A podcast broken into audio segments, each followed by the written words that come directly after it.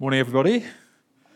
This morning, we come to the very final part uh, of our Shaping Virtues series. For several months now, we've been looking at seven shaping virtues, fruits of the gospel that are important to be worked out in our lives as individual Christians, but also in the life of a healthy gospel church, too. And uh, we've, we've uh, gone through uh, six so far. In fact, just to say, there are still some uh, journals on the back table there. And uh, that journal particularly goes through these seven shaping virtues. It's a really good read, very encouraging read.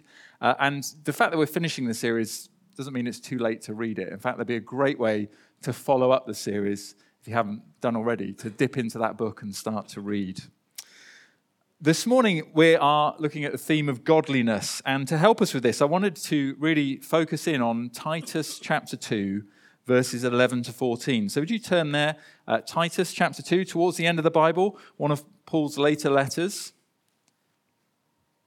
Titus 2, 11 to 14. A passage that is, amongst other things, very much about godliness. Here is what the Apostle Paul writes. For the grace of God has appeared, bringing salvation for all people, training us to renounce ungodliness and worldly passions, and to live self controlled, upright, and godly lives in the present age, waiting for our blessed hope, the appearing of the glory of our great God and Saviour Jesus Christ, who gave himself for us to redeem us from all lawlessness and to purify for himself a people for his own possession who are zealous for good works. Well, I'm sure it has not escaped your notice that it has been a fairly wet week. And uh, although it stopped now, earlier this morning, the setup team were doing an amazing job. More amazing even than normal because there was hail and there was torrential rain and there was all sorts of things going on outside. So thank you so much to everyone that uh, endured that in order to allow us to do this now. Uh, I was chatting as well with uh, Marcus and Bree that were here last weekend. I know some of you met them on Sunday, visiting from one of our sister churches in Australia. And I felt I had to apologize a little bit for the weather. I tried to assure them it's not always like this, it's not always grey and wet and miserable. Uh, although I think they were kind of enjoying it, actually. I think it was part of the authentic English experience, you know, brolly in hand, getting drenched. But there's certainly been enough rain this week for some flooding.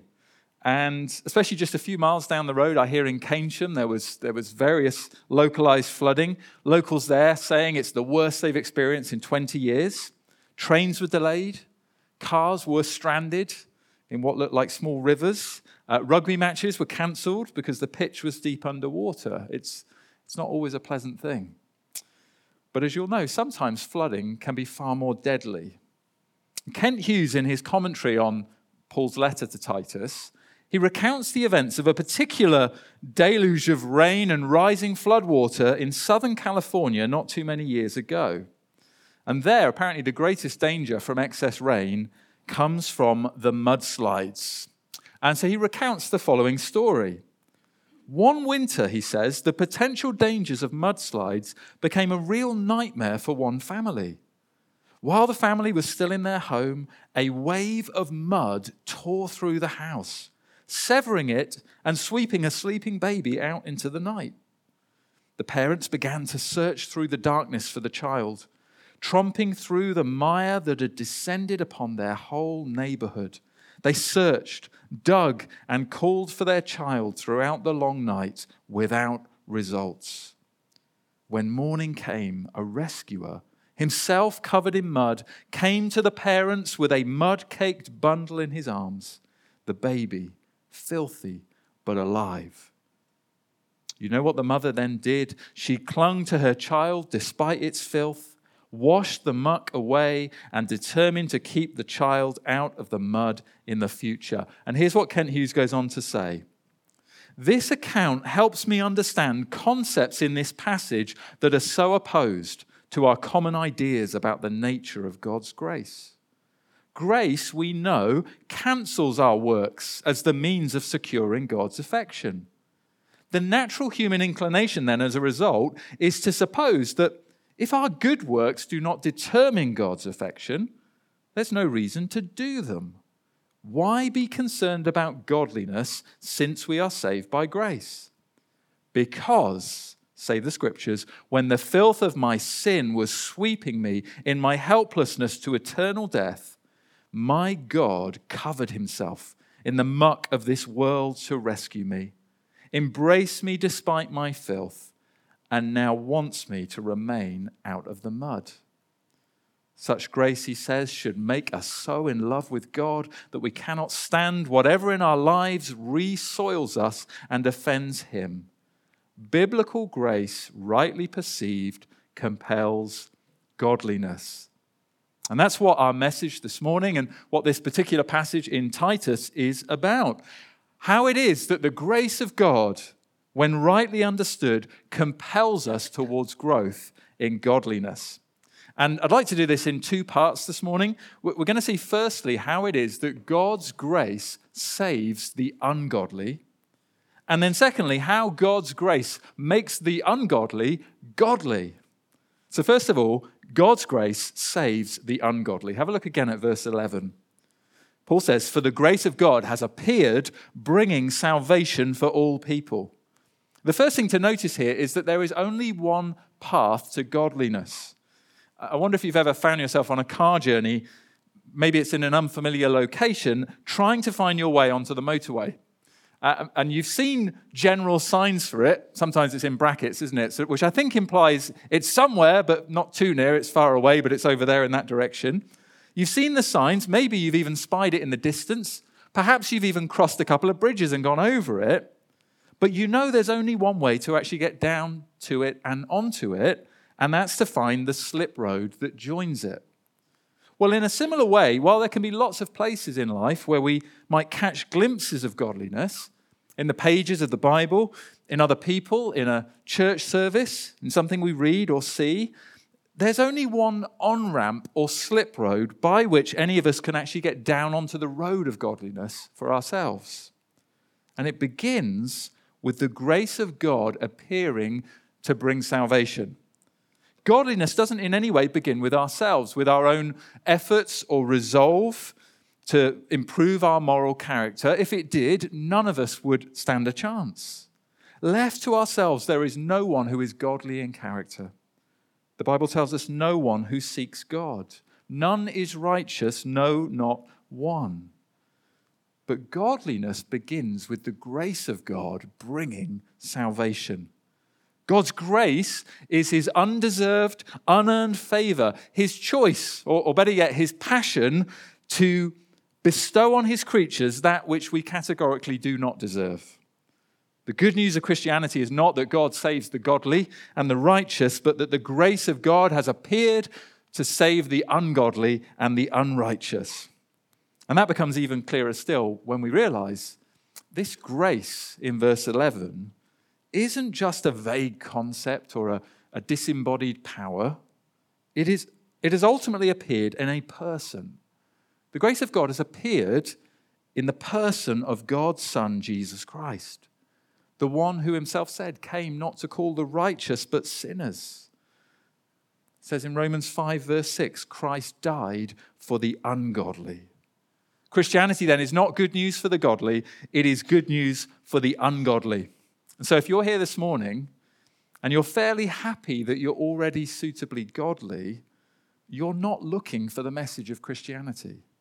You need the message of Christianity, but so long as you're pretty assured about your own godliness and goodness, you're not looking for it and you won't be able to receive it. But for those who know enough about God and enough about themselves to know they're not godly, this message, this good news, this Jesus is the most welcome news in all of the world. Because while we were utterly helpless and powerless to save ourselves, Christ died for the ungodly. And to that, my heart says, Alleluia, and I trust yours does as well, because surely this is my only hope. I, for one, have no interest in a gospel that is only for the good and the godly. I wouldn't qualify for it, I wouldn't be allowed anywhere near it. If you had to apply for it at the post office, my poster would be up on the wall behind the counter saying, If you see this man, do not serve him, call the police immediately, do not give him salvation. This man is ungodly and undeserving. My only hope and your only hope is that there might be a gospel for the ungodly, one for which our very ungodliness would qualify us. A Christianity for those who deserve the opposite of life and salvation, who cannot muster up a single penny of good works in exchange for it. What an overwhelming relief it is then to find that in the kindness of God there is such a gospel. There is, in fact, only one gospel. Not one gospel for the godly and another for the ungodly, but just this one true gospel for the ungodly and undeserving. It's no wonder that the great hymn writer Charles Wesley, and we're going to sing this at the end, uh, only too aware of how long his spirit had been hopelessly imprisoned, fast bound in sin and nature's night, when his eye finally, finally came to rest upon this gospel, he sung of his waking to find the dark dungeon of his soul flamed with light. My chains fell off, he wrote. My heart was free. I rose, went forth, and followed thee. And all down the ages, that grace of God that first appeared with the sending and dying and rising of God's Son has subsequently broken through again and again into the lives of the most ordinary and unimpressive men, women, and children everywhere. In the lives of every person who's come to see their own ungodliness and need of a Savior and who've turned then in repentance and faith to trust in Christ, who died to save the ungodly. So, if you're sat here this morning listening to this sermon on godliness, maybe if you knew what we were going to be talking about ahead of time, you were already a little bit daunted. Is this for me? Godliness? It's a struggle for me. If you sat here this morning most aware of your own ungodliness, the gospel is the most liberating news that you will ever hear in your life. The grace of God has come to save the ungodly. And that's the first half of the best news that has ever been announced. But here's what we sometimes forget that the second half is just as good as the first. Because the grace of God doesn't end there. God's grace has come to save the ungodly for a greater purpose, in order, by his grace, to actually make the ungodly godly. And that's our second point this morning. That's what we're going to spend the rest of our time, most of our time exploring. God's grace makes us godly. Now, if we thought it was mind boggling enough already to consider that a holy God would even consider stepping forth to rescue the unholy and the ungodly, that he would step down like that rescuer in the beginning, right into that muddy landslide of human sin and wickedness, in order to lift up lifeless, sin caked bundles in his arms.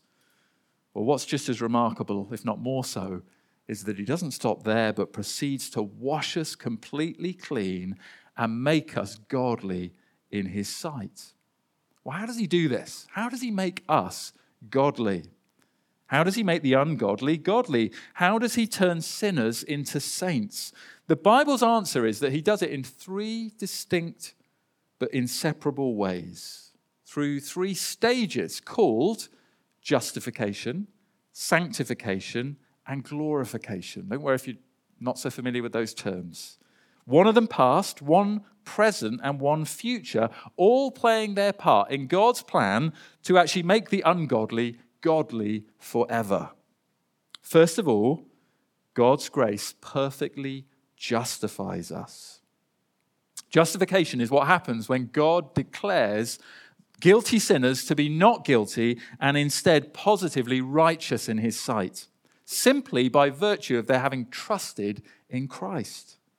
Justification is something that God does to us solely by himself. We play no part in this. It is by his grace as a gift, Romans 3:24, through the redemption that is in Christ Jesus.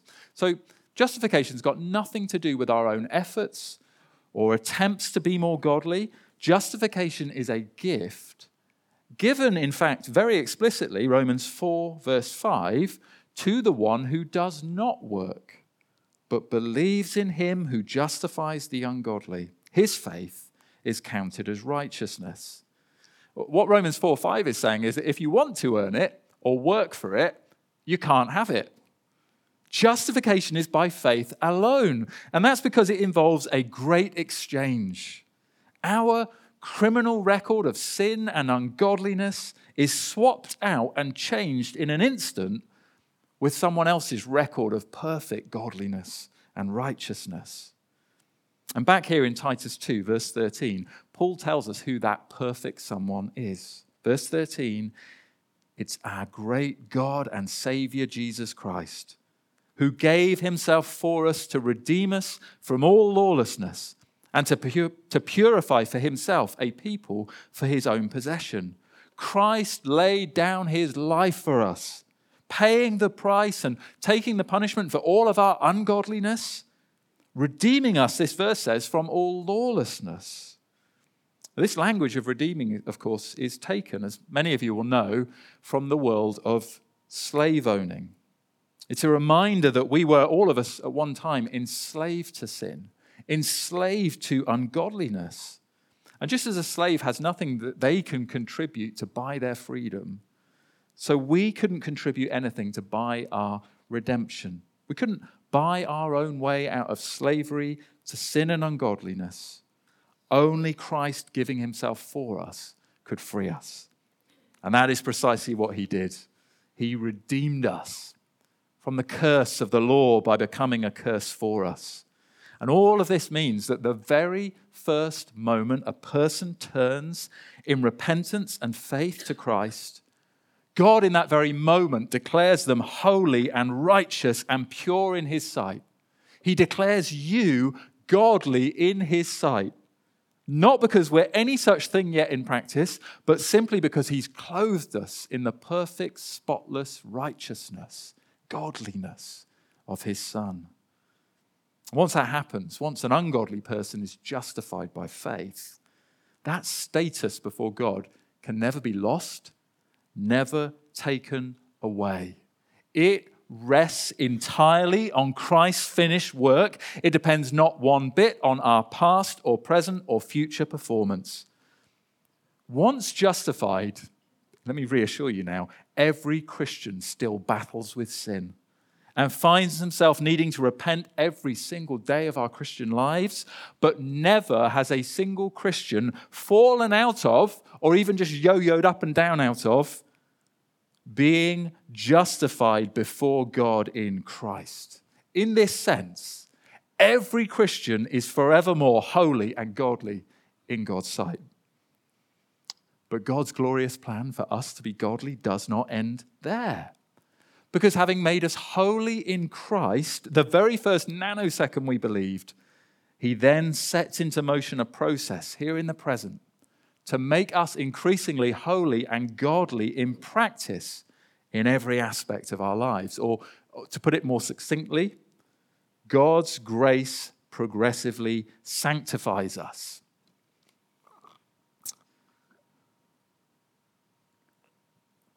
God's grace progressively sanctifies us. This is the next stage, growing us slowly but steadily, day by day, to actually display increasing godliness in our lives.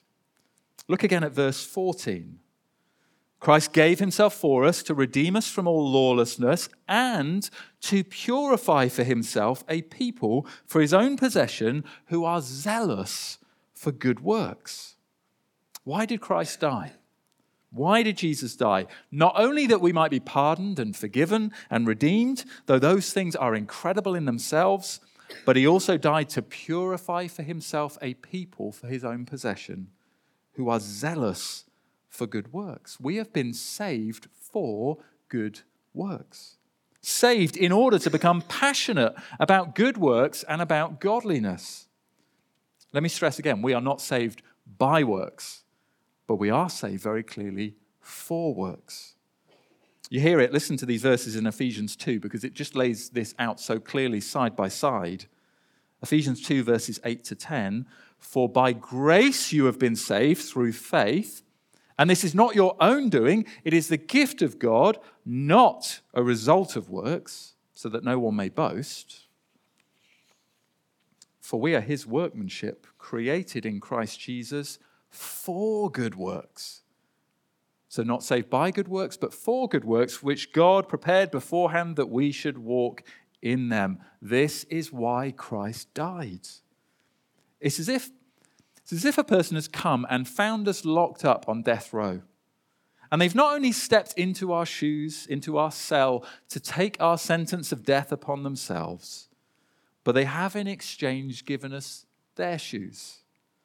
All of the blessings of their life to step into and embrace and enjoy, welcoming us into their home and their lifestyle and their family to live out a whole new life with them rather than just return to the squalor of our old ways. Christ came to rescue us from sin and to godliness, and both the from and the to are equally glorious. We show contempt for such a great salvation, even when we treasure one and not the other. We ought not to be like the child rescued from the mudslide who thinks they've been rescued in order to go and play around in other mudslides. Because what kind of honor would that show to the rescuer? As Daniel Akin writes, Christ purchases us to purify and cleanse us, to take us out of the pig pen, not help us enjoy the pig pen. Christ died to save us and sanctify us, and so set us on this path of ever increasing godliness.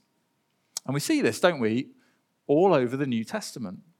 Right there, side by side, all, all the way along, side by side with rich reminders of God's saving grace in Christ, rich reminders of what God has done for us in Christ. We see them side by side. For example, those rescued by the gospel are now called to let their manner of life be worthy of the gospel. Philippians 1:27. Those made holy through the sacrifice of God's Son are told now to strive for the holiness without which no one will see the Lord. Hebrews 12 14. Those whose sin and guilt has been completely washed away are now told to cleanse themselves from every defilement of body and spirit, bringing holiness to completion in the fear of God. 2 Corinthians 7, verse 1.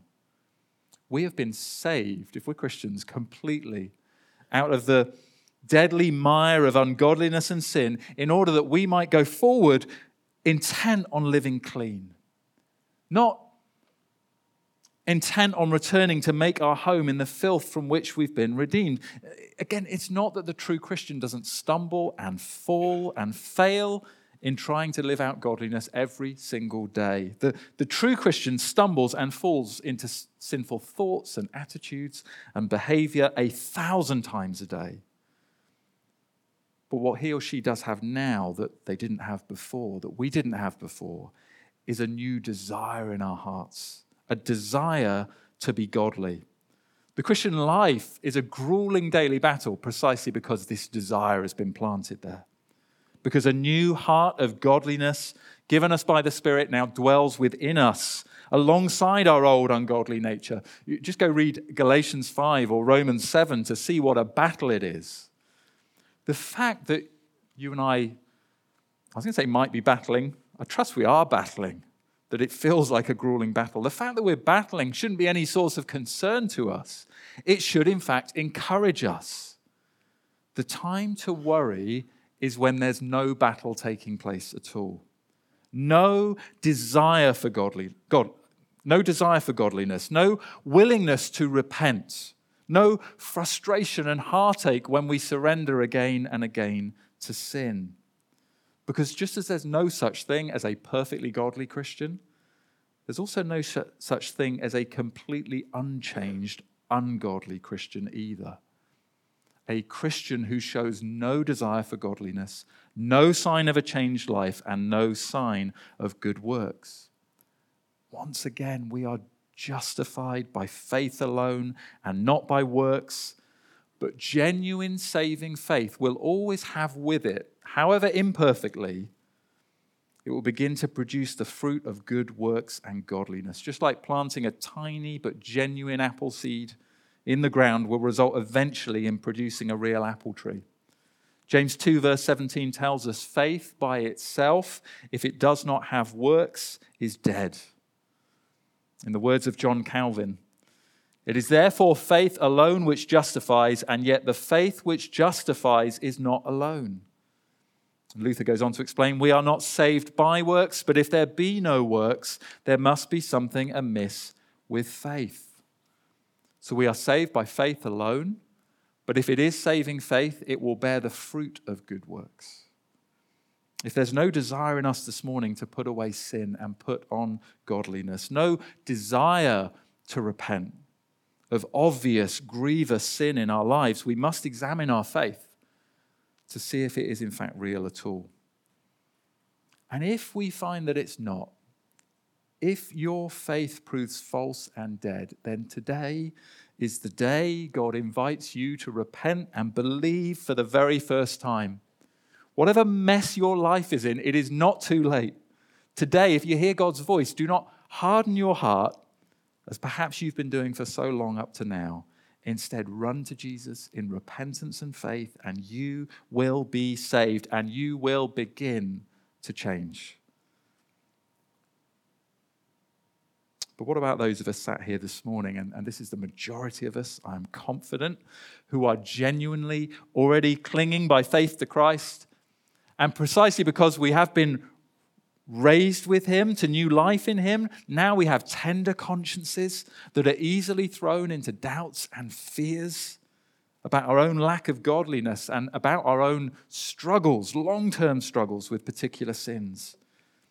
First of all, let me reassure you that only the new birth and only the Holy Spirit in a Christian's heart can make a conscience so tender that it longs to be more godly and simultaneously despairs at falling so far short. If your, if your conscience is tender listening to this this morning, that's a really encouraging sign of the Spirit's work. And remember, Christ didn't die to here and now make us perfectly godly in practice. Far from it. He died to here and now awaken in us a desire for godliness and to begin to help us grow in it even if in practice, and much to our own heartache and frustration, we often fall far short.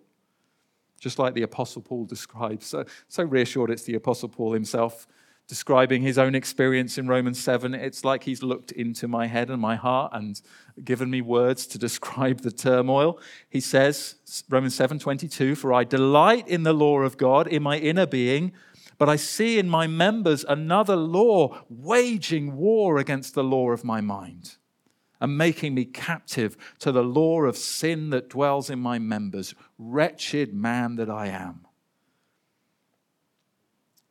But second of all, a further piece of encouragement, which is that just as all hope of salvation rests in the grace of God, all hope of our growing in godliness also rests in not in our own strength, but again in the powerful grace of God. Sanctification, just as much as justification, relies completely on the grace of God. Uh, the, only difference is that with justification, God does everything without us. He, he does it all without us and alone. But in sanctification, we now have an active part to play, responding to the promptings of the Spirit and to God's empowering, motivating grace. So, with that in mind, that sanctification is by grace as much as justification, have a look again at verses 11 and 12. For the grace of God has appeared, bringing salvation for all people, training us to renounce ungodliness and worldly passions, and to live self controlled, upright, and godly lives in the present age. So in verse 12, uh, Paul now pictures God's grace as taking on the role of a teacher. Here is how we grow. The same mighty grace that saved us in verse 11 now goes on to teach and train us in verse 12. Uh, just like a, maybe a parent teaching a child, nurturing, encouraging, instructing, sometimes disciplining, all with the intent of, of teaching the inward heart and training and transforming the outward life. To put it another way, God's saving grace enrolls us in the school of sanctifying grace.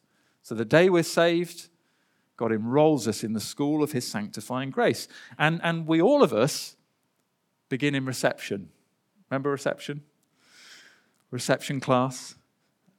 I don't know if you remember your first day of school, but none of us, I don't think, were fast tracked into year five or six. We started in reception. I've only got the vaguest memories of my first day at school. Uh, walking in, taking off my bag, basically being clueless, not having a clue what was going on or what I was meant to be doing. I couldn't read, I couldn't write, I couldn't even properly blow my nose. But the fact was, I was now enrolled in school and the opportunity to learn was just beginning. And my teacher, and it's funny, isn't it? I don't know about you, I've forgotten lots of my teachers' names, but I remember the, I feel like you remember your first teacher, Mrs. Haig. Looking back, I realized she must have had the most incredible patience towards a class full of clueless four year olds with very runny noses. And never once do I remember her condemning us for what we didn't know. What she did do is welcome us warmly into her classroom, and I'm, I'm sure she was confident of how much we were going to learn, not because of anything in us, but because she was there, equipped and experienced and able to teach us. The reason our growth, though it would be slow, was guaranteed was not because of us, but because of her, because we had a very qualified teacher. And in a similar way, when God saves us and welcomes us into his school of grace, the day we first become a Christian, he begins but bit by bit to teach us. He starts us off in reception, and he does so with the utmost patience as well, knowing how little we know, knowing from where we've come, knowing how ungodly we once were. And that patience he shows towards us, unlike some of the teachers I encountered further on in primary school, they were more scary. God's patience doesn't wane, it doesn't diminish the longer we're enrolled in the school of grace. But along with that patience, he also makes sure and certain promises about the fact that we will grow under grace's tutelage, not because we're great pupils, but because God's grace is a great teacher. And next of all, Paul tells us what it is in particular that God's grace will teach us and train us to do. Verse 12 to renounce ungodliness and worldly passions and to live self controlled, upright, and godly lives in the present age. Firstly, he says grace teaches us to renounce or say no to ungodliness. And that's a word there which refers particularly to our outward conduct and behavior. Grace teaches us to say no to behaving in sinful, ungodly ways. In outward speech and in outward actions, it teaches us to say no. But it also teaches us, he says, to say no to worldly passions, which is speaking of our internal desires, of our lusts and cravings, everything from sexual temptation to anger, hatred, pride, ambition, jealousy, and more. And this here, I think, is something especially to find great encouragement and hope in. Sometimes, even when we feel like, okay, I feel like I could control my outward actions, we can feel like we're completely at the mercy of our innermost thoughts and desires. We, we can feel like we're a powerless slave to the ungodly passions that wage war within us, that we cannot in any way address them or pour water on them. But verse 12 says that simply isn't so. Don't be taken in by the devil's lie. God's grace in Christ is mighty enough to even teach us to say no to our deepest sinful, sinful thoughts and desires. Not necessarily to remove them entirely, but certainly to say no to them in any given opportunity, to, to refuse to indulge them, to douse them with the sparkling cold water of God's grace. Not as well, let's be clear, as a one time thing. This is not, oh, I'm going to renounce my sin today and I'll walk out of here sinless forever. No, it's every time those worldly passions and desires begin to rear their ugly head. This, this word renounce carries with it the idea of something you keep on doing. Without God's grace, we are powerless to say no. But if we're dependent on His grace and if we cry out for more of His grace, in every time of need, He promises to give us the strength we need to say no to our innermost ungodly desires. He promises to help us wage war on them. But we're not finished yet. Grace doesn't only train us to say no to ungodliness, it also trains us to say yes to genuine godliness, uh, to not only put off, but put on, to live self controlled, upright, and godly lives. And the first two of these self controlled and upright, they are essentially the opposite of worldly passions and ungodliness. Paul's kind of doing the flip side now. It, we can put off and we can put on. So he says, Grace, first of all, can train us inwardly to increasingly exercise self control over our innermost passions and desires. To not only put away sinful thoughts, but actually fill our minds and hearts with that which is good and pleasing to God. To put on and grow in all of these shaping virtues that we've been exploring together. To grow in humility and joy and gratitude and much more. Grace can train us to do this more and more. Grace, Paul says, will also train us outwardly to live outwardly upright lives in the way that we behave and conduct ourselves training us to speak truthfully, wholesomely, and lovingly, and to behave and act in ways that positively serve and bless and do good to other people. And thirdly, Paul says, I think it's interesting as well, he adds three. I don't know what to read into that, but two on the negative side, but it allows us to do three things on the positive.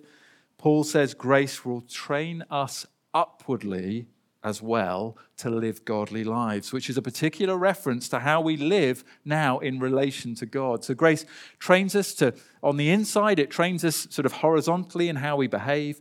It also trains us in how we now relate to God. And this, I think, is surely the most important of the three. This final one reminds us the Christian life is not ultimately about mere morality, mere inner self control and outward upright behavior. No, it's ultimately about a new life lived in relationship with God, with our eyes fixed on God Himself in Christ, with our hearts exercising a deepening trust in Him and growing in deeper love and longing to be with Him. Deeper love to long for Him and longing to be with Him especially because finally this morning, we know where God's glorious plan for us is heading. God's grace that first came to justify us and then proceeds to sanctify us will one day return finally to complete its work and perfectly glorify us. So, thirdly and finally, God's grace will one day glorify us. Have a look at verse 13. All of this training and striving and tears and heartache to grow in godliness in our lives right now, it already has a sure and certain end in view. We are, verse 13, waiting for our blessed hope, the appearing of the glory of our great God and Savior, Jesus Christ. One day, Jesus is coming back in glory. And our future sinlessness and perfect godliness is a sure and certain thing because he is returning. While it might not feel like it most days, we, as we continue to battle our remaining sin and oftentimes feel like we're going backwards rather than forwards, still the future for the Christian is certain and secure. Every Christian's future is bright and glorious and full of godliness because when Jesus returns in his glory, when he appears, we shall be like him because we shall see him as he is, and in the twinkling of an eye we shall be changed. God has made known to us the end from the beginning, and therefore we have a sure and certain hope of godliness. We can be sure. We can have hope. And so we ought to live as those who are doing what feels physically impossible, but trust me, it works spiritually, and that is to continually be looking both backwards and forwards at the twin horizons of Jesus' first and second appearing. We should look back each day to when the grace of God first appeared in Christ, bringing us a full salvation at the cross, where he died to redeem us from all lawlessness and to purify for himself a people for his own possession. And equally, we should look forwards each day to the promise of his return, for he's coming back to complete the work he's begun in us. He will come and raise us to a new life of perfect, sinless godliness, together with all of God's people forever. John Stott writes this looking back and looking forward, this determination to live in the light of Christ's two comings, to live today in the light of yesterday and tomorrow, this should be an essential part of our daily discipline. We need to say to ourselves regularly the great acclamation Christ has died, Christ is risen, Christ will come again. And finally, with those two horizons always in our view, let's remember that here and now we can draw near with confidence to Christ's throne of grace each day to receive mercy and find grace to help in every time of need, including in our help, uh, including help for our pursuit of godliness and help to do battle with our sin. For it is God, we're told, who is at work within us giving us both the will and the strength to grow in godliness for his good pleasure. And so may God receive all the glory for his work in our life. Let's pray. Heavenly Father, we thank you that you have saved us from sin and death for nothing less than eternal life and godliness.